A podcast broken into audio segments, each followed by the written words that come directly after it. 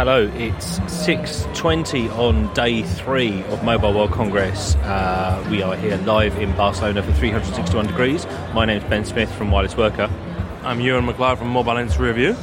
And I'm Rafe Blandford from the All About sites. And we are in the middle of a rather noisy but quite comfortable Nokia stand. And we've decided to do the podcast recording here so that you, the listener, can enjoy the sensation with us. And it's really nice to be sitting on some very comfortable sofas, Eating popcorn, and drinking some. Uh, I got some naranja.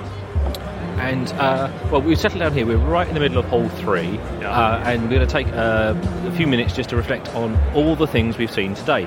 So, I'm looking for the person who doesn't have popcorn in their mouth at the moment, and it's Rafe Blandford. Well, you- It's not Rafe Blandford. right. Uh, Ewan you? McLeod. Yeah. Talk us through things you've seen today, things that are impressive, things that you have seen and done. Okay, well, yesterday I berated Blandford for saying there is nothing happening, nothing new. I'm not seeing much at all at Mobile World Congress. And that's before I went to see the HTC stand. And, you know, I. This is why it is quite useful to go and physically look at things because I, I watched a bit of the um, the coverage from the, the HTC keynote. Um, I didn't fully take in and appreciate the uh, HTC Zoe capabilities, the, the Zoetrope uh, uh, animated video gallery thingy. I don't, I'm not quite sure how to describe it, but what I saw there was seriously, seriously impressive. And I, the the capabilities of that phone and what they've invested into it in terms of the the camera features, uh, the ability, for example, to, to to create sequential shots, just really, really smart, really nice. Um, that had had me actually thinking I'm ready to buy. Genuinely, I'm ready to buy that phone, and I, I, I was very surprised with that. I did a video. If anyone wants to see this working, did a quick Socialcam video. It's on my Twitter feed. You'll see the the gallery. So you know, you click on the gallery. That's normal, but all of a sudden, the images come al- alive. They actually move, and that's all down to HTC Zoe. Very, very smart. Really like that.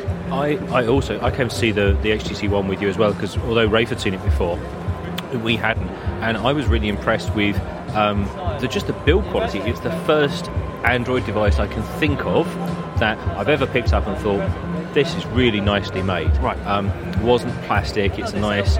Is it aluminium, Rafe? Uh, it, it's, a, it's a metallic one. I think it's aluminium, but the kind of the secret behind it is that uh, it's a one piece aluminium metal shell unibody, and they've actually done some very clever stuff to get the aerials to work inside that.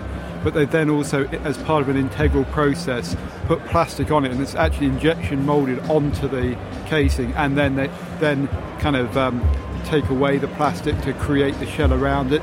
That's what gives it its kind of unique property of being, you know, build quality, as you say, is outstanding.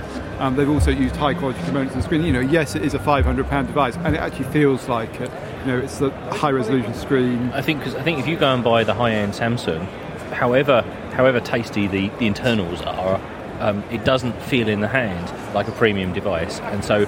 You know, I really enjoyed that, and also what I noticed, and it's, it's kind of difficult to put your finger on, but I noticed that they've designed the the uh, is it the HTC Sense UI?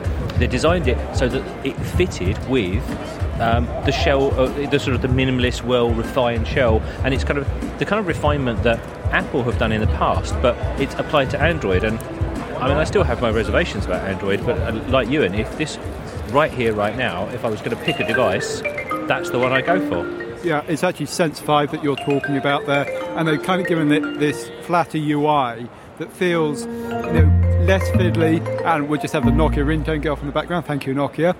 Um, the, And uh, the other thing that they've done is put various services on it. And we've talked about the Zoe camera. There's also the Zoe highlight reel, which takes existing content and automatically creates a highlight video. But they've also got kind of Sense TV, which is a kind of IR remote brought up to date with a blaster that's hidden under the power button. All of it feels like it's got a very strong identity to it, and the design language isn't just in the hardware, it's in the software and the services as well. And it feels like a much more complete and mature package than the S3, for example. Certainly, HTC looking strong. Every HTC looking looking really strong, and a nice stand, a nice stand as well. Um, aside from the HTC, we wandered out into the corridor, and guess who's not here? At the show. BlackBerry's not here at the show. Right. Uh, you and a bit of background. Why aren't BlackBerry at the show? Uh, I think there was a bit of trouble with the stand. I think there was a strategy change. They weren't going to come, then they were going to come. I think it's just, I think there's actually a space logistical issue that prevented them from being here. But but they're not here, and it really stands out. It is a shame. It is a real shame because this is precisely the time, you know, having just done the launch, that people want to have had hands on. I would imagine that the BlackBerry stand would have been really busy. In fact, I, I reckon it'll be a heck of a lot busier than the Motorola stand we walked by. Uh, I think everyone has a natural curiosity to have a look at BlackBerry, even if, it, if it's not your primary interest. I think it's a shame they're not here. It is a bit of a mistake. Whatever the reasons, the logistical reasons, that's unfortunate. But it was good we, we were able to actually meet the, meet the team there. You met Vivek, one of the uh, superstars there. He does a lot of the keynotes now. Uh, and he took you guys through the the BlackBerry Q10. What do you think of that? It pains me to say it, but I was really impressed. Um, I haven't had long-term hands on the software. Obviously, I've just played with it and I've played with the Z10 a bit. And you know, early impressions don't always stand up, but so standard caveats apply. But the hardware, really robust, really nicely made, really pleasant. Uh, I feel very positive. The the keyboard is beautifully made. The device feels nice in the hand. I mean, I- again, I still sort of slightly yearn for a, quir- a physical QWERTY keyboard, and Rafe keeps telling us that people don't want one.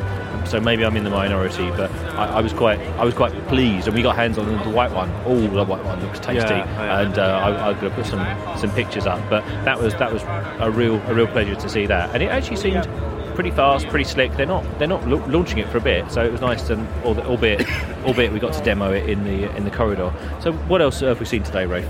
Well, I just wanted to comment on the uh, Q10 as well because I was really impressed with that as a bit of hardware. When I've talked about QWERTY going away, it's declining, it's not going away, there's space for it. But that I thought was a far better hardware design than the Z10, which I've also had a chance to have a look at. So BlackBerry are going to do very well in that high-end QWERTY space because they've got no competition there at the moment, and they've done some really clever design features. For example, the frets on the keyboard, which are kind of the metal bands that go across it, tuck underneath and sort of into the casing of the design. And as a result, it gives it really good structural integrity. Really solid, better build quality than the Z10, which isn't something you'd necessarily expect from the QWERTY device. And compared to some of the earlier bolds, big, big improvements. So BlackBerry deserve a lot of credit for that. You know what's, what's quite interesting with it? What the BlackBerry guy, when you talk to them, they say, uh, yeah, they reckon that the the Z10, not the Z10 by the way, the Z10 is going to be better regarded by the consumer. And I, I don't know. I, I, I can see BlackBerry selling a lot of the Q10s to some of those senior exec, you know, the senior execs in the enterprise who just say, "Get me a keyboard." We, we have to, we sometimes forget that a lot of people are still carrying a bold, a curve, uh, or, or even an older BlackBerry generation device, and they're all looking to upgrade. And I think that's a safe bet, the Q10. I, think that's where BlackBerry will have their strength actually. The upgraders from the existing devices going to the Q10. I think it's much harder to persuade people who are currently on Android and iOS to go to the Z10, which is what they would do. They wouldn't go to the Q10.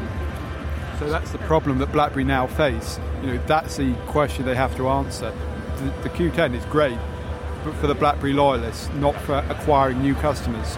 So um, I went off and did some interviews this morning. It was the first press press interviews I did, and one of the, I spoke to Milanoki, who um, we've mentioned before, and um, guys have been on 361 Live, so we kind of got a good relationship with them. But I was really pleased with their upgrades, which is it, there used to be a for people who don't know there used to be sort of like a, a proxy server which would compress and the data and allow you to set which things could pass through so video audio control but it was just for web browsing. Um, now they've retooled it so now it works like a VPN so all your data goes through their service.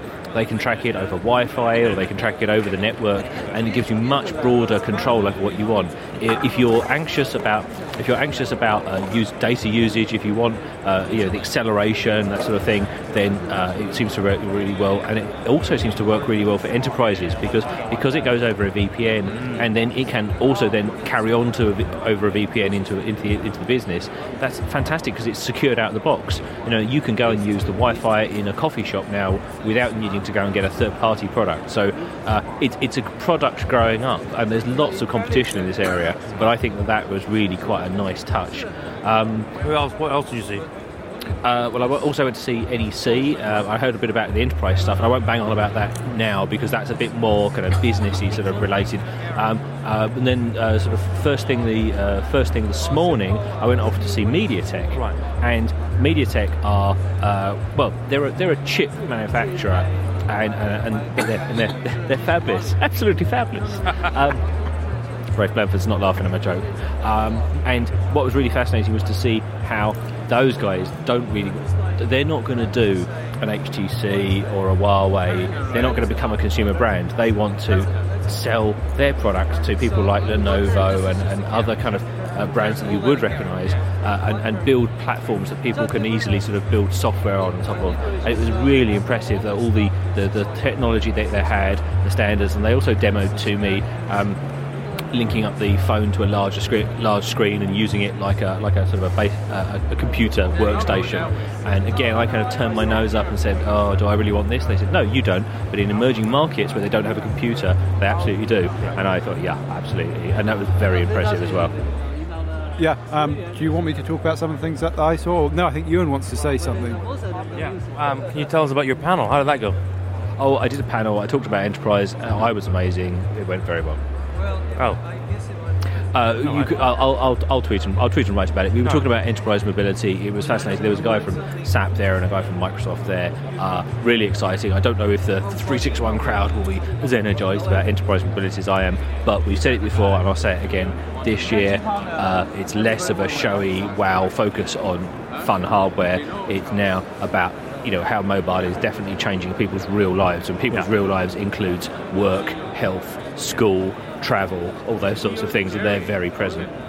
So, Rafe, um, what have you been up to today? Well, I've been hitting the show floor trying to see as many stands as possible. I mean, I did have some more briefings this morning. I'm not going to talk about them because they were Nokia products, and I think people have heard enough from me about that. But there were a couple of technologies that are coming in. Uh, one of them that caught my attention was uh, mobile high definition link, and this is the idea that you'll be able to use your micro USB connector and the cable to you know, get video out as well and put it into a TV. You know, combining essentially the HDMI output that you used to get on some devices and, and doing it in a standard way. It's an industry body. I think that's got a lot of potential because we're seeing more and more content on the devices. We're also seeing these devices recording 720p, 1080p content and watching them on the screens, yes, you get some of it, but you only get the full effect when you watch them on big screens. So it's something that we'll start to see coming into devices more and more.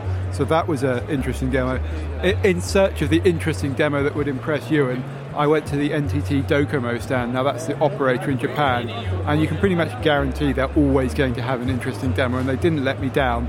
They were demonstrating something called O2O, which was uh, online to offline, and it was something that you put in shops, and there was an app to go with it, and it was kind of like these systems we have, that, you know, Bluetooth vouchers in shops, but it was using a completely different technology. It was using sound waves, and so there was a little unit sitting above the shop entrance as you went in, broadcasting actually a higher frequency than you can actually hear, but they would turn on this uh, microphone when this app was active, and it could hear that sound and use that as a way to kind of work out that the consumer had gone into the shop, and there was a whole back end piece for distributing vouchers and for doing coupons and for actually tracking who's walking into the store and having these interactions. But just struck me as an interesting use of technology, using sound waves and then the microphone in the camera.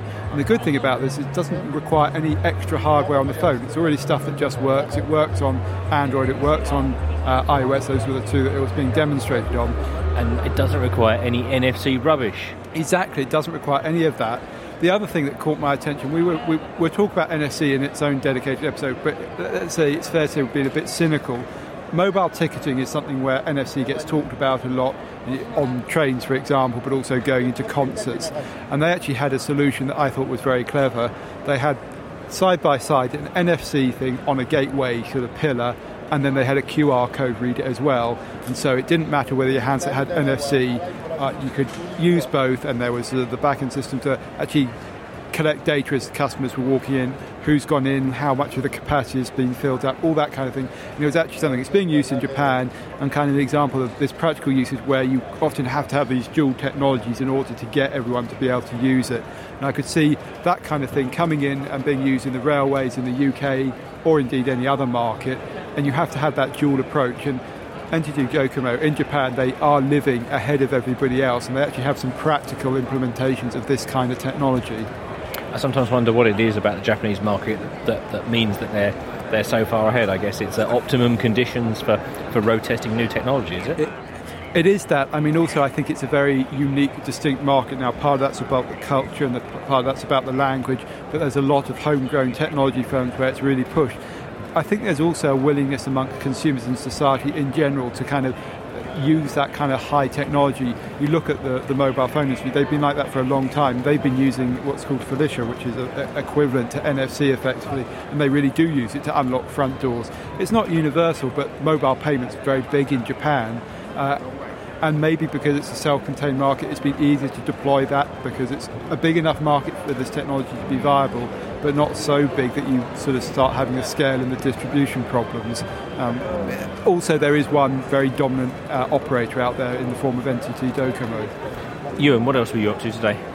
Well, I just want to pick up on the whole NFC thing, and I think we should have a, a specific discussion about that. Uh, this, this, episode of, about NFC has been so heavily trailed, we're going to have to make efforts to make it halfway competent. But go on. I, I, have actually enjoyed using my little NFC badge. I don't have to show my photo ID. I, I do quite like putting it down the little thing, then flicking it up as I walk into the uh, different halls.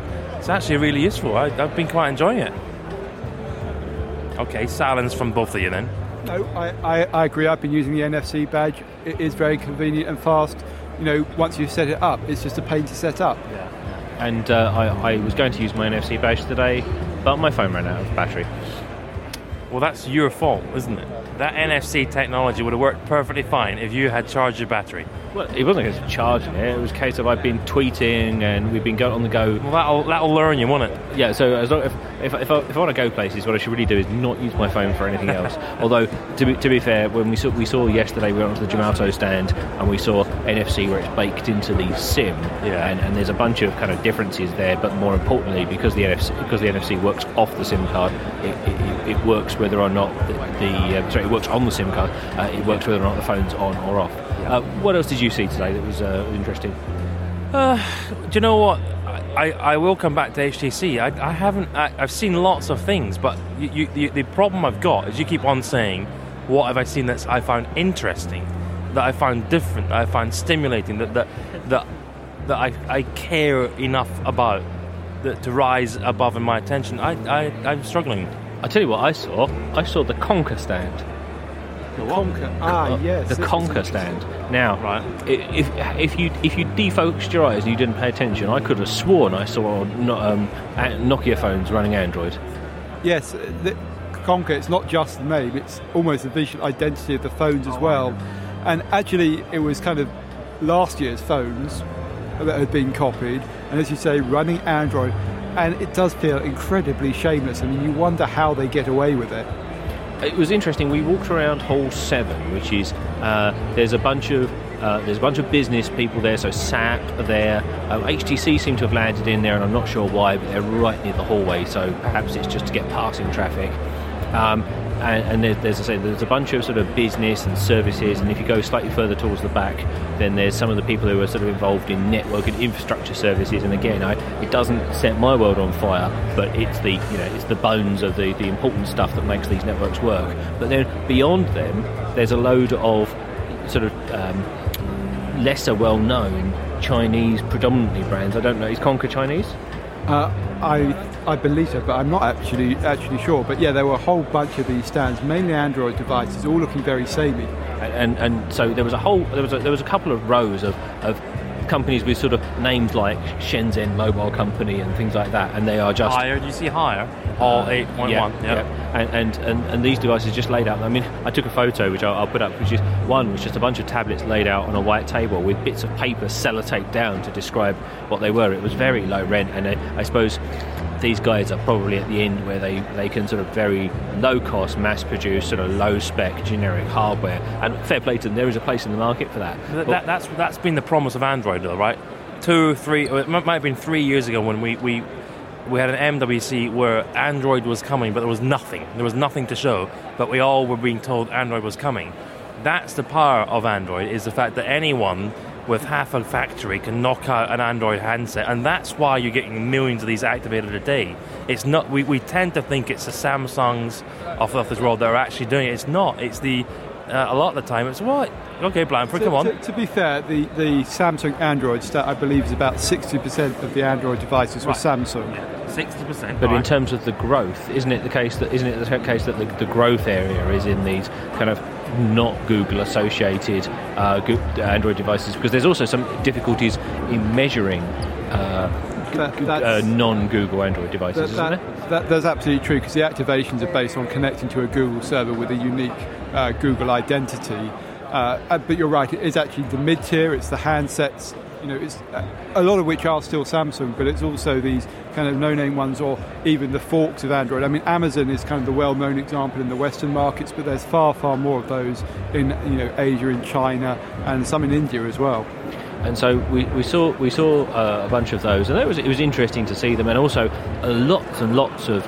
uh, dongles and MiFi's and things that were sort of no, almost no name brands. But I was amazed. Several of them, including this Konka brand, were I mean, beyond beyond copies, they were almost absolute clones, weren't they? Particularly that one of, of the Nokia design language. But you went around the corner, there were ones that were splitting images of the iPhone, and I wonder if S3 as well. You know, Samsung was suffering from that as well and I, I wonder if um, if uh, you know the, the, they're not being sued purely because of the size and perhaps the markets that they operate in, and it's sort of a, a thing of it's not worth the effort.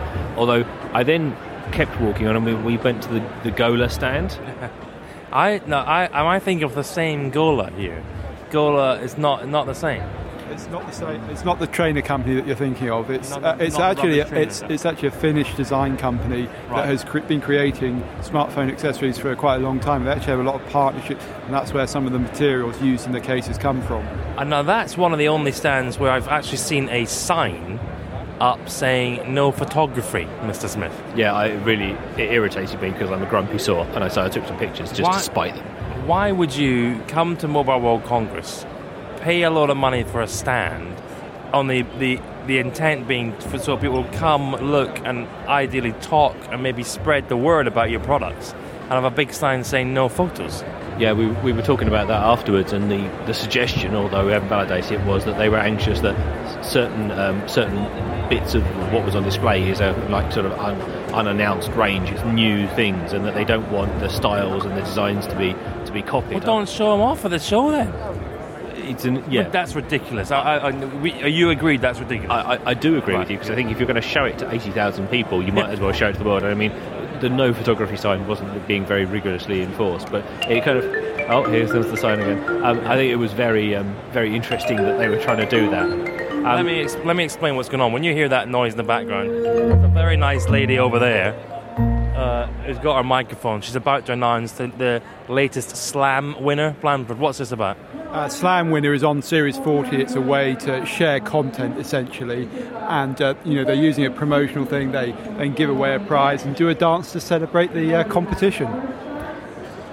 Yes. Um, I think I'm more excited actually about the photos in the dark booth that's just beyond the, the, the celebration that's going on at the moment. Have a look at that. I mean, I, we'll go and have a look at it. Since we're on the Nokia stand, I also want to talk about one more thing I want to say. I thought, given my affiliation, I need to hunt down the Symbian handsets at MWC. Are you affiliated with, are you affiliated with Nokia? No, no, no. Given that I write a, a site that's called All About Symbian, I thought I need to hunt down the Symbian handsets at MWC. And it's taken me a while to actually find one, but finally today, um, apart from seeing them sort of in the back of stands, especially kind of ringtone companies and where they're reusing creative from previous years, I finally was I was on the Connected Car Consortium stand, and this is actually a. That's one you have to say carefully, isn't it? it, it is, yes. It's the industry body that is sort of dip, putting car integration systems in and actually connect it, and then it replicates the phone screen on a head unit. And there on that stand, a Nokia C7 was being used to demonstrate it with the Alpine head unit. There you go. Can we, can we, can we just pause and enjoy the music? Can can the audience hear it?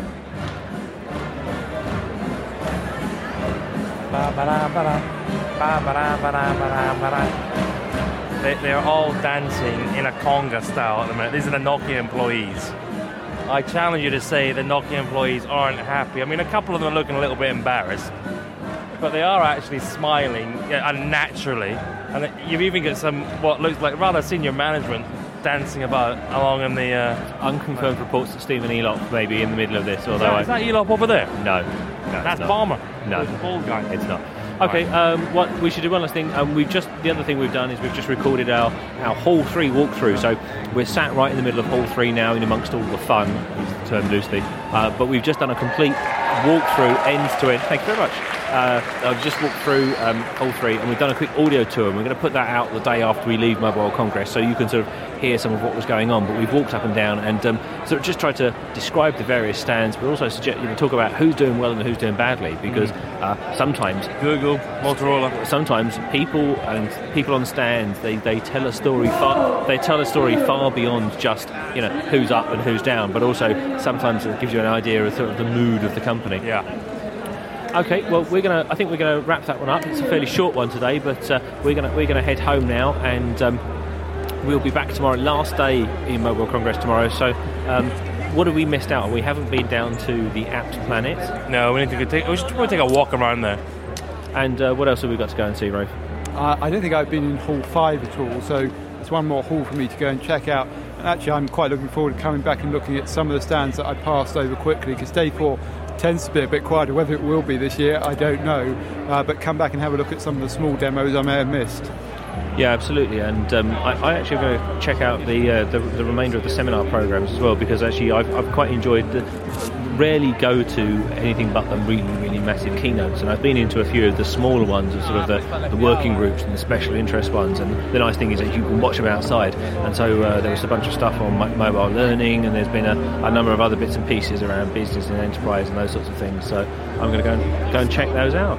As ever, thank you very much for listening. If you've uh, got any questions or comments, please let us know. We, uh, we really appreciate your feedback either via Twitter or through uh, Sound, SoundCloud comments. And tomorrow, tomorrow is the day to let us know if there's something that you want to know about, something that you've seen that you want more coverage of, because we can go and check it out in our last day here in Barcelona. Thanks very much for listening, and we'll be back tomorrow.